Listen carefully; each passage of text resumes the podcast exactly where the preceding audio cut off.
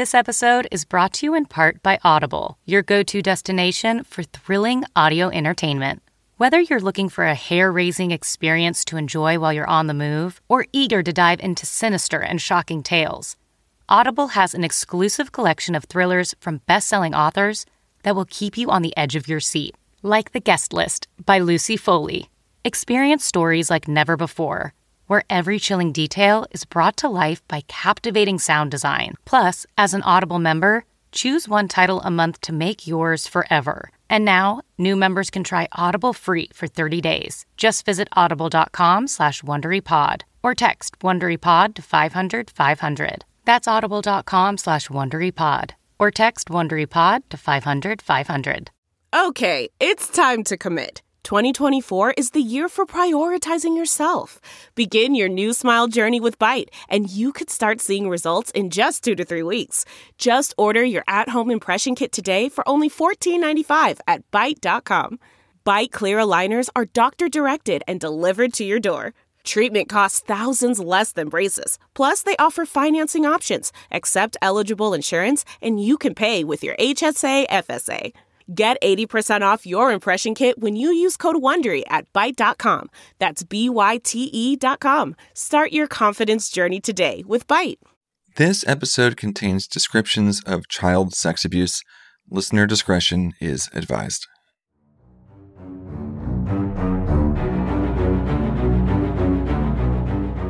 Hey, lovely listeners, and welcome back to Real Crime Profile. I'm Laura Richards, criminal behavioural analyst founder of Paladin National Stalking Advocacy Service and former New Scotland Yard and host of the podcast Crime Analyst. And with me today is I'm Jim Clemente, retired FBI profiler, former New York City prosecutor, and writer producer of Criminal Minds. And I am Lisa Zambetti. I'm casting director for CBS's Criminal Minds. And I'm so glad that Laura, you're back here because uh, there's so many things I wanted to ask you and have you weigh in on the case that we are continuing to cover that Jim and I started covering last week. And, and that is the case of Lyle and Erik Menendez and their murder of their parents, and then also connecting it to this just explosive documentary that lifts the lid off of child sexual abuse in the boy group Menudo. Um, and I always like to go back and, and, see, you know, what was going on at this time, 1989. And so it's so interesting, Laura. I don't know if this case was on your radar back in 89 or when these these trials came forward in 1993 or 1996 but when you google what was significant about 1989 things like tiananmen square come up or um, the exxon valdez and things like that. And the menendez trial also charts when you look up significant things that happened in 1989 and i'm just wondering was this at all on your radar? Well i'll be totally honest as i always am and it wasn't. It's not a case that I know about. I've spent a lot of time digging into it though. Mm-hmm. And I have to say that the more you dig and the deeper you go, the more angry I've become about this being such a spectacular safeguarding failure, first and foremost, of two little boys.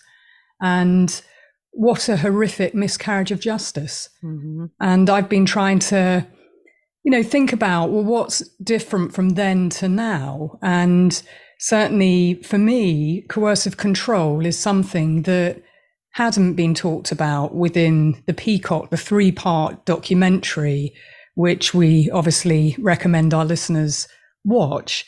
But certainly with the whole case, the spider's web of coercive control just seems to be completely misunderstood. And the mm-hmm. decisions that were taken by the court, by the DA's office, and by the media, I have to say the framing of these two boys and men is such a faux narrative, and it makes my blood boil, quite frankly, how they've been portrayed and how they've been let down. Yeah, absolutely. I think what I mentioned to to people that if you you can go watch the entire 1993 trial by going to Court TV, they have the the whole thing, and I just hit play and I've been streaming it um, hours and hours of it while I'm folding laundry and while I'm cooking dinner. And seeing the entire context of the trial is so different than at the time when you're just seeing the evening news little sound bites. It, it makes so much more sense. The testimony, um, Erik on the stand, you can see the lead up to his emotional breakdown. You can see, you know, hour after hour after hour, uh, uh holding up to cross examination and his story, you know, really making a lot more sense than if you see it completely out of context, which is what most people saw. Right. Right. But here's the big thing, though that first trial ended in a mistrial. And so what happened was they did it again. And that was in 1996. So the first trial was 93, and the next trial was 96 after the OJ debacle. The DA's office in Los Angeles was very embarrassed by what happened in OJ. And I'm sure the judicial college there decided that they weren't going to let something like that happen again. And they made this judge made what I think are some very very strange, restrictive findings or rulings uh, with this second trial. They would not allow the defense to bring any evidence about sexual victimization. And then at the end of the trial, the prosecutor argues, well, you didn't hear anything about sexual victimization. No evidence came in about that. Well, they were prevented from bringing in the evidence. In the first trial, were there 61 witnesses that they brought forward?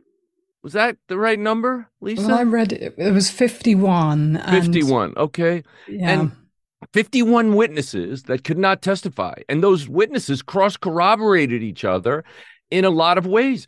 The disclosures that were made by the boys when they were kids, when they were young, seven, eight years old, nine, ten years old, those disclosures to family members or friends are incredibly pivotal evidence.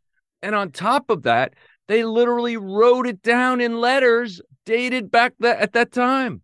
So this current cross corroboration should have come into the trial. It should have been in there. And it, it clearly shows that there's a there was some kind of decision made to not allow what I believe, and you can weigh in yourselves, obviously, on what you believe. But what I believe is actually a legitimate self defense argument that yeah. these boys for years had been sexually victimized by their father. And their mother apparently had told them she knew about it all the time. And she blamed the boys, which is, we've seen this.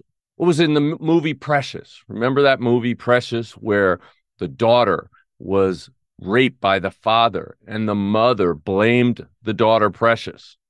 This is exactly what the mother did in this case, or at least what the guys say the, their mother did. She blamed them. She took it out on them. She was she was cold and distant to them when she should have been protecting them, right, Laura? Well, I'm going to talk about Kitty in a moment, but firstly, I just want to take a step back because for me, yes, there were 51 witnesses, and we're talking about teachers, we're talking about the tennis coach, we're talking about neighbors, we're talking about family members who all said the same thing right. about multiple forms of abuse.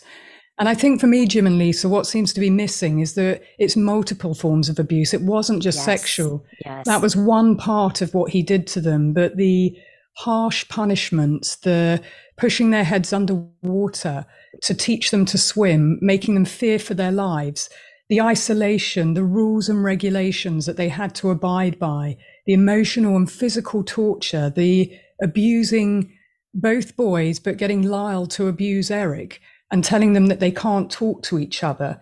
This disempowerment through fear and regulation. And this is why this is coercive control, the mm-hmm. showering with them, which the boys said after they shot their parents, when they were talking to Robert Rand, the journalist, Erik talked about that. These aren't things that came out later on at the trial. These are disclosures that were made to a journalist about the showering together. Boys that are 7 to 14 showering with their father. Other family members knew what was going on. And I think them constantly having to push their feelings down and their right. anger down and this regulation of them where they couldn't express or emote, of course, that's going to come bubbling up. And all of those aspects of abuse, I feel, was not really pinpointed by an expert what I hope will happen now is that an expert will talk to all of those things that disempowered those two boys who went on to become men who found and well, they found out and realized no one was going to help them. My belief is that when they saw other people having the opportunity to do things, to intervene, and they didn't, that taught them that no one would save them mm-hmm. but themselves. With their mother, that was the last conversation. They were trying to protect her. Then they tell her about the abuse.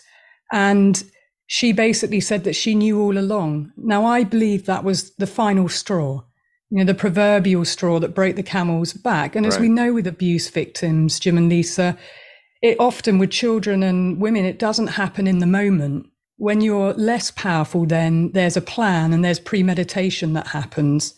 And Erik did talk to Lyle. He broke the rule and told Lyle that he couldn't handle it anymore. And then a plan was formed. And I just feel that all of that, the power imbalance of Jose, that in the first trial, not one person said anything good about him. Not mm-hmm. one. Not even his they sister. Just, yeah, not, not even, even his sister. And I listened to the testimony as well, Lisa. I spent my weekend doing that because I felt this case was worthy of my attention. And I listened to what people said. They said he was cruel, he was domineering, he was controlling, but he yeah. was a cruel tormentor.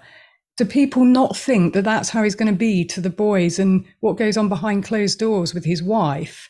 He's going to be the law unto himself, and they lived in fear and terror, even though they had this image of being this perfect Beverly Hills family. So I'll take Kitty as a separate, but right. I did really want to just emphasize the subordination, the subjugation, the entrapment, these unrealistic expectations that the tennis coach spoke about. These boys were beginners, and he expected them to be taught psychological subversive tactics to beat other kids when they're just beginner tennis players. And Wadlingham, the, the coach, expressed that in court, but he also challenged Jose many times. Now, Jose didn't listen to a word that he said, even though Jose wasn't a professional tennis player who was world ranked. This tennis coach was. And he said mm-hmm. the arrogance of Jose was astounding. And that's what they ended up having confrontation after confrontation about. And in the end, he was fired. And he sits with this awful guilt if only he had done something. And what I also want to say to the people who didn't step up, that's a huge and spectacular safeguarding failure. There were multiple opportunities to change the course of these boys' lives and to prevent this from happening. And when the boys realized that no one was going to save them, they did what they had to do. And I don't agree that murder is the right thing, but I can understand right. the psychology of what took them to that point and why they acted out thereafter. And the coercive control for me, the serious harm and damage that Jose Menendez caused to those boys, for them to say that prison was their sanctuary, for them to say that, that at least right. in prison they're not being raped and abused, that tells you about the life that they were living behind these perfect gates and manicured gardens in Beverly Hills.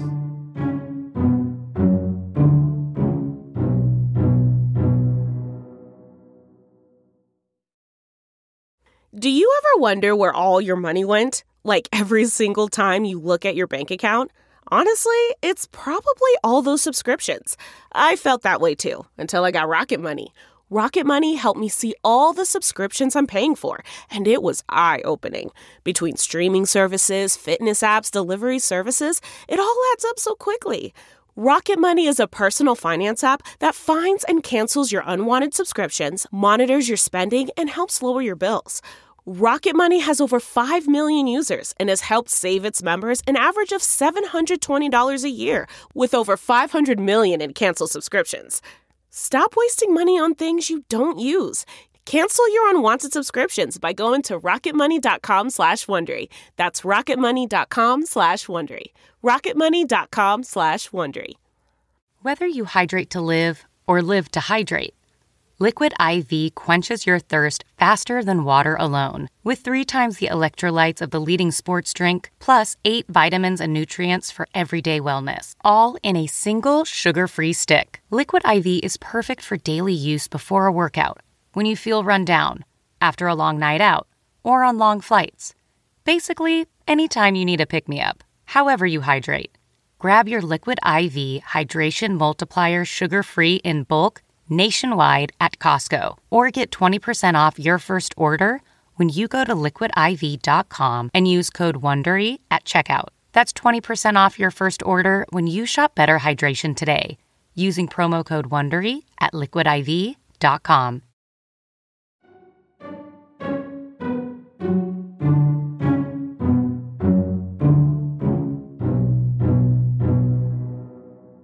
you look at that entire behavior on the part of Jose, everything that he did, it was in the family. Obviously, it spilled outside the family. It was in his work.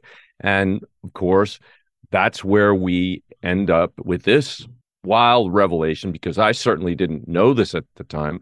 Laura, I I, I don't know if you, you know, but I knew of the Menudo boy band having a history of being sexually victimized. I know that one or more of them had come out and said they were sexually victimized, but I had no idea of any connection to Jose Menendez.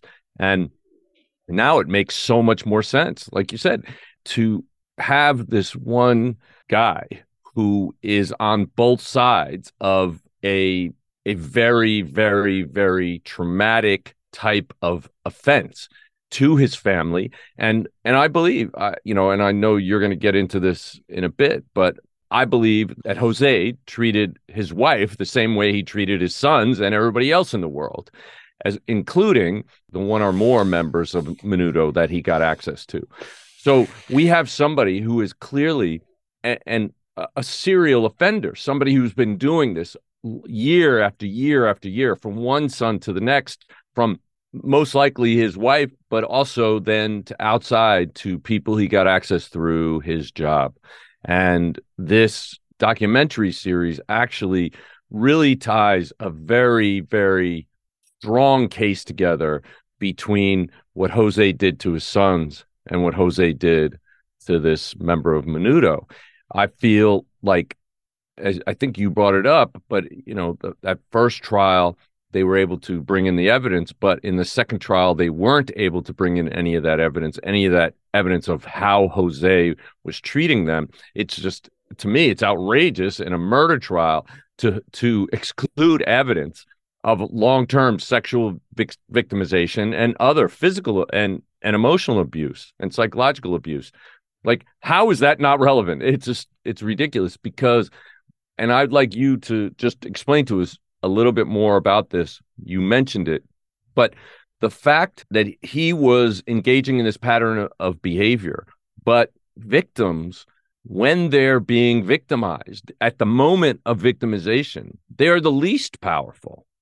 And so, victims of this kind of abuse, when they feel trapped in a situation, for example, when your father tells you you're not going to be able to go away and live at college, you're going to stay here in my control. And then you go to your mother about it, and she tells you, Oh, I've known about the abuse all along, and I'm blaming you for it.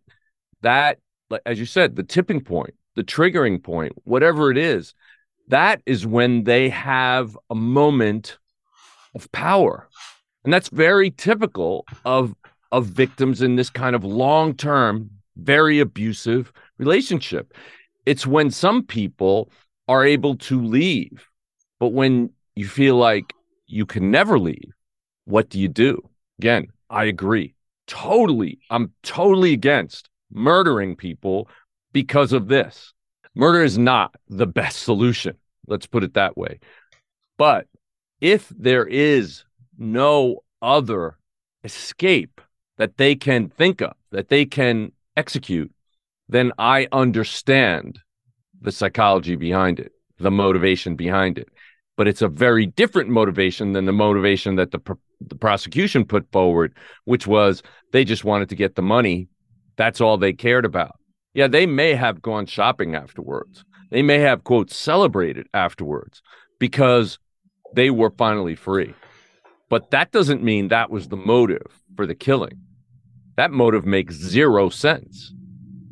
But what does make sense is that they were trying to get out of an incredibly abusive situation that they just found out was going to continue to go on.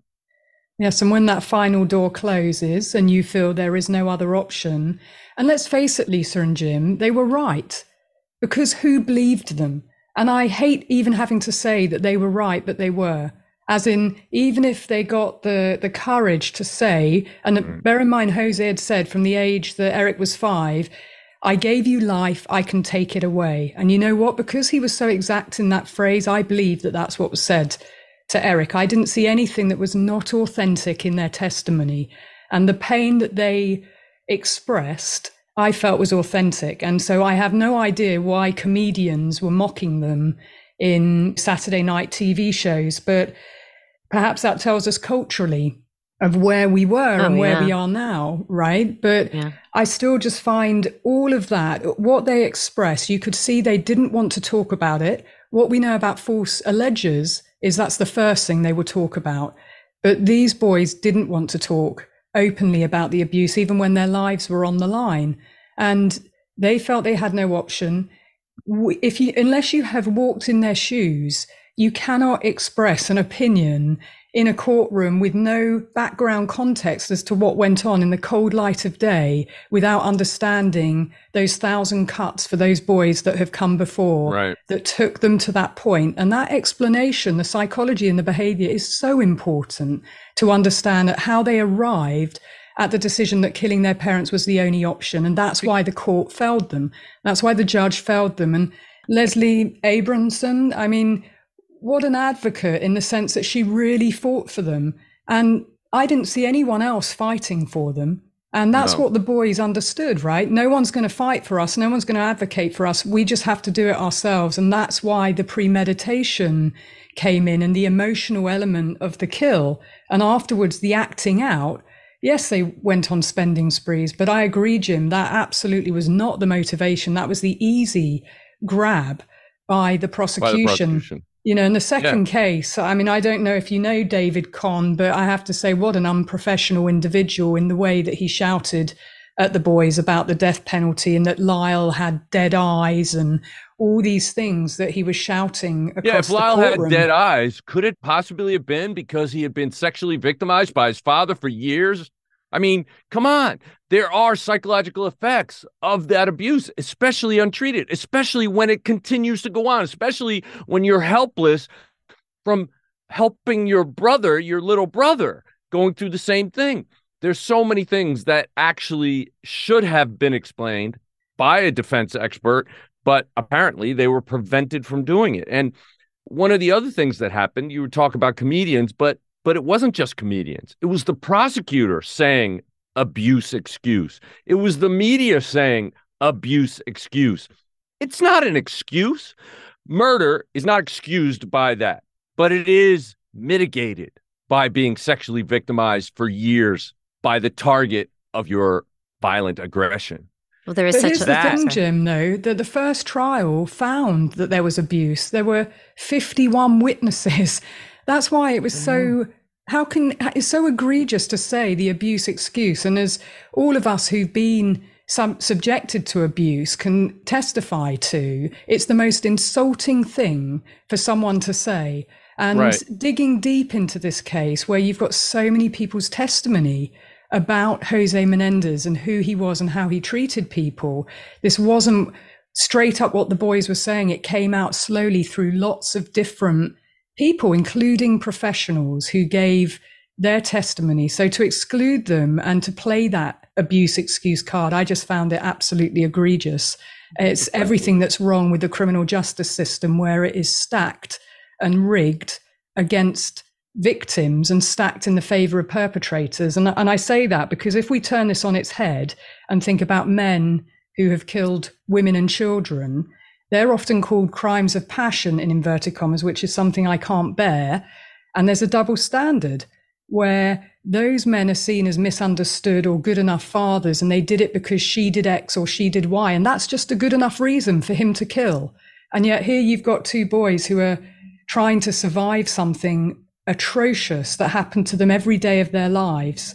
And they said in Erik's letter, he said that he couldn't deal with it anymore, that he just didn't feel. My heart broke reading parts of that letter, which has now been introduced as part of the habeas, and quite rightly too. And I have to say the same regarding Menudo. I didn't know about the band Menudo. I didn't know the history. You know, I did ask Umberto about it, and he said, "Oh yes, there was always rumors about sexual abuse." But when you start to understand how the system protected Edgardo Diaz and it rallied around him, everybody in the system, where you had a whistleblower, Bolivar, trying to protect boys, and he was destroyed. So, what's the message to victims? Because that's the, the problem when you've got the wrong decisions being taken. And, you know, thank goodness for Bolivar and for Robert Rand. They've kept digging 33 years on, you're still digging away on a case because you believe that it was a miscarriage of justice. I mean, it's incredible, really, and a testament to them. And I really hope that the habeas is given due consideration. And at the very least, the Menendez boys, now men, who've served 33 years, at the very least should get a new trial to examine the new evidence. And, and they do have family members who, who are clearly heartbroken and guilty ridden by the fact that they could have perhaps changed the course of history if they had all spoken up and done something. And there may well be more victims of Jose Menendez, in addition to Roy Rosello, who told his story in the final episode of this Peacock documentary about how he basically was trafficked from Puerto Rico into New York and given to Jose Menendez for the night before their RCA contract was signed uh, between Menudo and uh, Jose Menendez's company at the time, RCA. I mean, if what Lyle says is true, he remembers other Menudo boys being at their house. So if those victims can come forward, it's going to help so many other people. It's going to help Roy's case that he's brought to the the LAPD. It, it could help the Menendez brothers case. I mean, it could unlock a lot.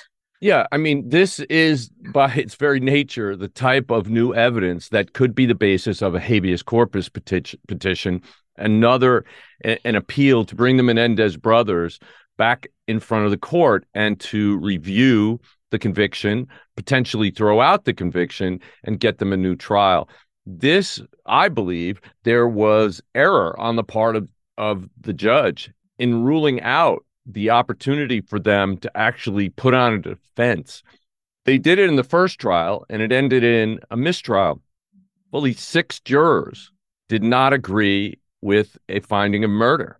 And so that's half the jury. And so the fact that they didn't, when they were given this evidence, we're going to bring on one of those jurors next week and actually talk to her about what she heard, the evidence that she heard, how it affected her, and how it affected others in the jury room. I think that's going to be incredibly insightful. Thank you, Lisa, for reaching out to her and getting her to, to agree to come on. But this lack of mitigating evidence that they weren't allowed to put on during the trial made it look like in the second trial, these guys were cold, calculated murderers for nothing more than their their own personal greed. I don't believe it.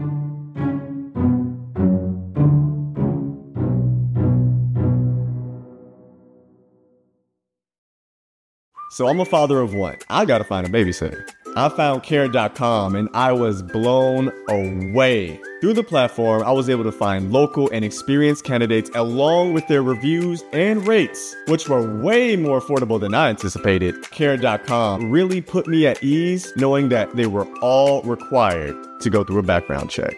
If you're like me and you need to find someone reliable for your childcare necessities, check out care.com. Find the ideal sitters for your childcare needs.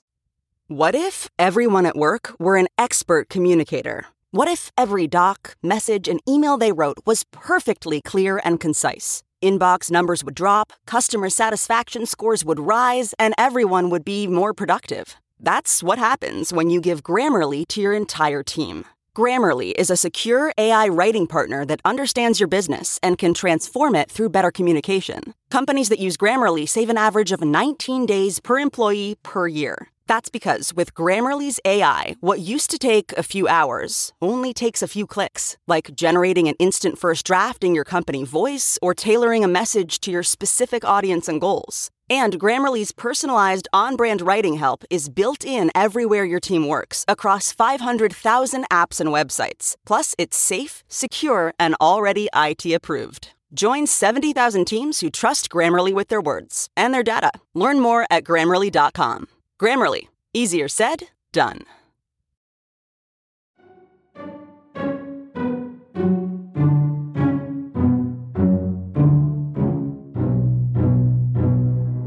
wanted to ask you something about, you know, the the Menendez brothers were held in custody for three years before their trial. So before they were convicted, before their trial for three years. And I think, I mean, I hate so much of what the prosecution did, but I will grant a little bit of slack to the media in that that entire three years, they contended that they weren't there. They were not guilty. They had nothing to do with it. And then right up until just like a week before the trial, their lawyer went on TV and said, actually, it's because they did that. They, they were there and they did do this because of sexual abuse. So in that context, you can see how the media is like, what? Where is this coming from? Because now we know in hindsight how long it takes victims to disclose. I mean, it, it, it is Yeah, so hard to. we certainly knew it back in 1989 and 1996, but you know the professionals in the field knew it, but the the general public didn't.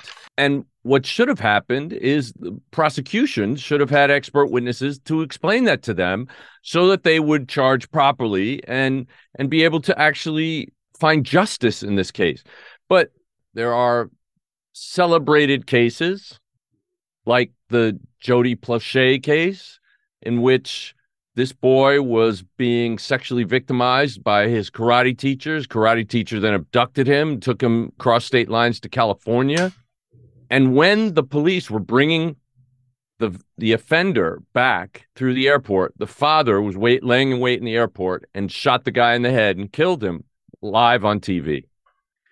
The jury found him responsible for manslaughter and he got no jail time because he was very emotionally reacting to what this guy did to his son and and this is something that juries should have information about because it would have shown the truth rather than this you know sort of look over here look at this money grubbing you know greedy group of guys here that want, you know, all they killed their parents just for the money.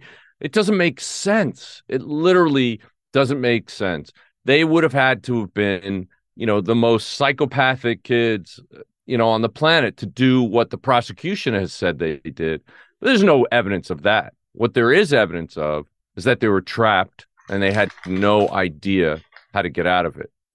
And I would say they were entrapped because with coercive hmm. control, it's much more about an entrapment of a spider's Deliberate. web. Yeah. Yeah. and where does a kid go? I think people forget about this. That when you're a child, or even as you start to get older, the codependence that's brought in and the financial control. And I do mm-hmm. believe Jose Menendez financially controlled them. To the rest of us, they can look like these white privileged kids who had the best life. But he told them just before that he had cut them out the will and that they weren't going to be in the will. What kind of father says that to his sons? And he used every piece of leverage that he could to exploit them, to make them vulnerable, and to disempower them. Mm. And to everybody else, the rest of the world, it looks like a very different family setup. And that's why coercive controllers are so dangerous and they are so destructive in their behavior. And of course, as some of the jurors said, the more in, in trial one that they heard from other witnesses and the more they heard the boys talk, the more they understood that what the prosecution was saying didn't match with who they were. And I'll go one step further because the tennis coach who spent a lot of time with them, Charles Wadlington, he basically said he spent all this time coaching them to get them to be ranked players. And he said they had humility, the brothers, that they were nice boys, they were his favorite students. That is at odds and in contradiction to this kind of spoiled white boy, brattish psychopath caricature that had been put together, I believe, and driven by the prosecution and the DA's office. And let's not forget, the DA's office didn't just lose the OJ Simpson case, the Rodney King case. There were a number of stingers beforehand that they no doubt believed that they had to win this one. And as you talked about, Lisa, the time that they had to wait to go on trial, the world changed in that time. Mm-hmm. And therefore, there seemed to be let's bring out the big guns and let's make sure at all costs these two now men pay for these crimes. And they did so by painting the grisly crime scene. And yes, abuse and murder is grisly and bloody and horrific, but these boys' lives were unraveled and they were systematically raped and abused. And I can tell you from having talked to thousands of survivors, I can't tell you one who didn't think and ruminate about killing the abuser. Not one. Right, of course. Right? I, am right here. I mean, you that those are the kinds Fantasize of dreams about you it, have. right. You have nightmares about it. You you want to end the not only the abuse, but the psychological ramifications of abuse, the self doubt, the self hatred, the guilt, the shame. Oh my God, it's overwhelming, and everyone feels that.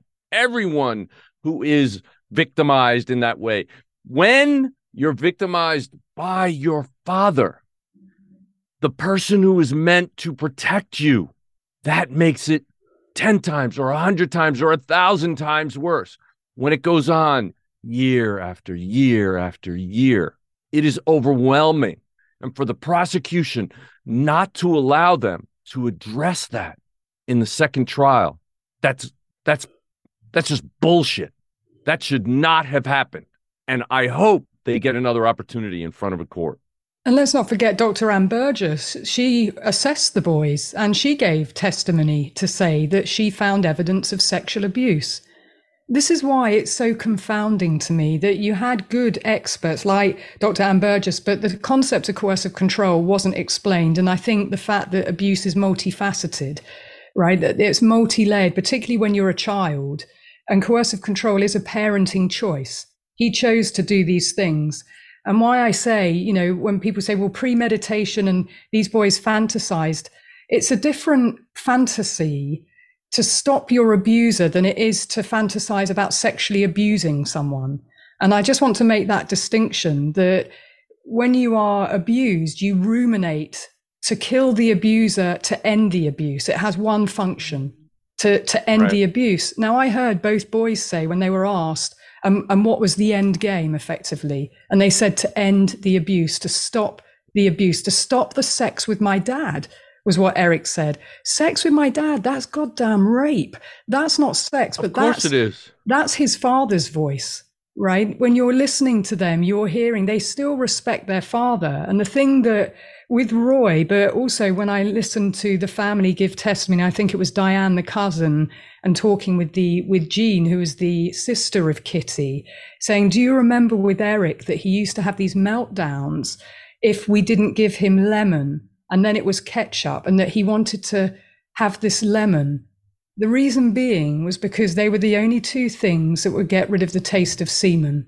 Ugh to the outside mm. world yeah and that just makes me feel physically ill to the outside world you can say well these boys are spoiled they want what they want they want lemon or ketchup that's not for a normal bullshit. wish of wanting it with God. fries or whatever that's because of the taste of semen because their father was raping them orally and anally and people really need to understand that because that level of defiling and when they believe that mum is in on it too and they've been protecting her so when she says that she knew about it, that was the final straw. And yes, with Kitty, and I do want to just talk about her for a moment because people might think that the two of them were a team. And yes, there were times when she was abusive and she was cruel, and people described her as aloof. Well, let's just think about her history that she came from a home that in suburban Chicago, and her father was cruel and abusive the father was abusive to the mother and the mother had checked out. And so for Kitty growing up with this worse and unhappy situation, she was seen as moody and depressed and dysregulated. And she hated her father. She then goes off to college and she meets Jose, who seems to be this bright, um, very confident. And she was very sporty herself and very confident at college. And they hit it off, the two of them. But gradually, her personality, as she stopped being a teacher and stayed at home and became the homemaker with the boys, her social network, when they moved to LA, she lost a social network and she started to abuse alcohol and drugs. Now, when you're being abused, that can be your coping mechanism. And I do believe that she didn't show compassion and care to the boys. When you listen to Erik and Lyle talk about the fact there was never any compassion or hugs or love or, and the boys just wanted their mother to love them. So normally what you see in a coercive control, when you've got a man who's coercively controlling, you might have a protective mother and that normally will change the dynamic in the sense that there's a safe place and a safe space for the children. With Lyle and with Eric, there was no safe space for them. They were each other's comfort, but they weren't allowed to even talk to each other. So they were so isolated. So it's really quite amazing that something didn't happen sooner without having mm. anybody. And of course, they reached out to cousins and, and to Diane and they asked, Is it normal for your dad to massage your penis and asking things because they just didn't know. That tells me they just had no one really around them to be able to talk to as a safe space. And for me, it's unforgivable for both parents. Yes, I do believe Kitty was abused by Jose because he was controlling and domineering and destructive. But, and so for Kitty, it sounds like she was disempowered. She tried to take her own life, but the boys had no one and they were on their own and that's what they learned. And the only way to get themselves out of that situation well we know what decision they took. But it's it's a heartbreaking case and mm. things have to be reviewed because it is a, an egregious miscarriage of justice in my opinion. Yeah i agree with you totally. Well this is a very complicated case and anytime people resort to violence of this nature which you know was extreme it's going to create a serious, serious issue. And the prosecution and the investigators should have been clued in that there must be some overwhelming reason to cause this. And I don't think that they, at least in the second trial, that the defense had the opportunity to prove up why they did what they did. And I think that resulted in an extremely harsh sentence. So also I agree, Laura. I do believe that they should have an opportunity to have another shot at justice because clearly the justice system failed them when they were kids. So next week we're going to actually bring in one of the jurors from the first trial, the first Menendez trial. Next week, we're going to be speaking with Hazel Thornton, who um, many years ago wrote an incredible book based on her diary that she kept of the case at the time. So it's very a contemporaneous take on what she went through as a juror. And then she's got a new forward in her book that I think you will really, really appreciate. So until next time, this is Real Crime Profile signing out. If you like listening to our show and appreciate the work that Jim and Laura do and their expertise, you can do us a big favor. Please head over to Apple Podcasts, Spotify, or wherever you listen to our pod and leave us a five star rating and write your thoughts about why you enjoy our show. It really, really is important and helps other people find us. Also, did you know that you can share our episode? It is so easy. On the Apple Podcast app, click the three dots drop down menu and you'll see an option to share to your socials or to a particular person, and then they can hear for themselves why you love listening to Real Crime Profile. Thank you so much for your support. Hey, Prime members, you can listen to Real Crime Profile ad free on Amazon Music. Download the Amazon Music app today. Before you go, tell us about yourself by completing a short survey at wondery.com/survey.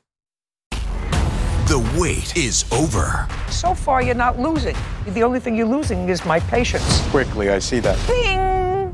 The queen of the courtroom is back. I didn't do anything. You wouldn't know the truth if it came up and slapped you in the face. I see he's not intimidated by anything. I can fix that. New cases. She wanted to fight me. leave her alone. Okay, so, um. Not, this is not a so, this is a period. Classic Judy. Did you sleep with her? Yes, Your Honor. You married his cousin. His brother. That's not him. Yes, ma'am? I would make a beeline for the door. The Emmy Award winning series returns. How did I know that? I have a crystal ball in my head. It's an all new season. It's streaming. You can say anything.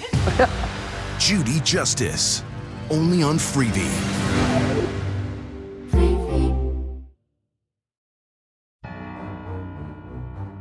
Real Crime Profile was created by Jim Clemente, Laura Richards, and Lisa Zambetti. Produced by Laura Richards, Lisa Zambetti, Jim Clemente, and XG Productions, and distributed by Wondery. Editing by Nick Jaworski at Podcast Monster. Logo art by Jim Clemente. Music composed and performed by Simba Tsumba.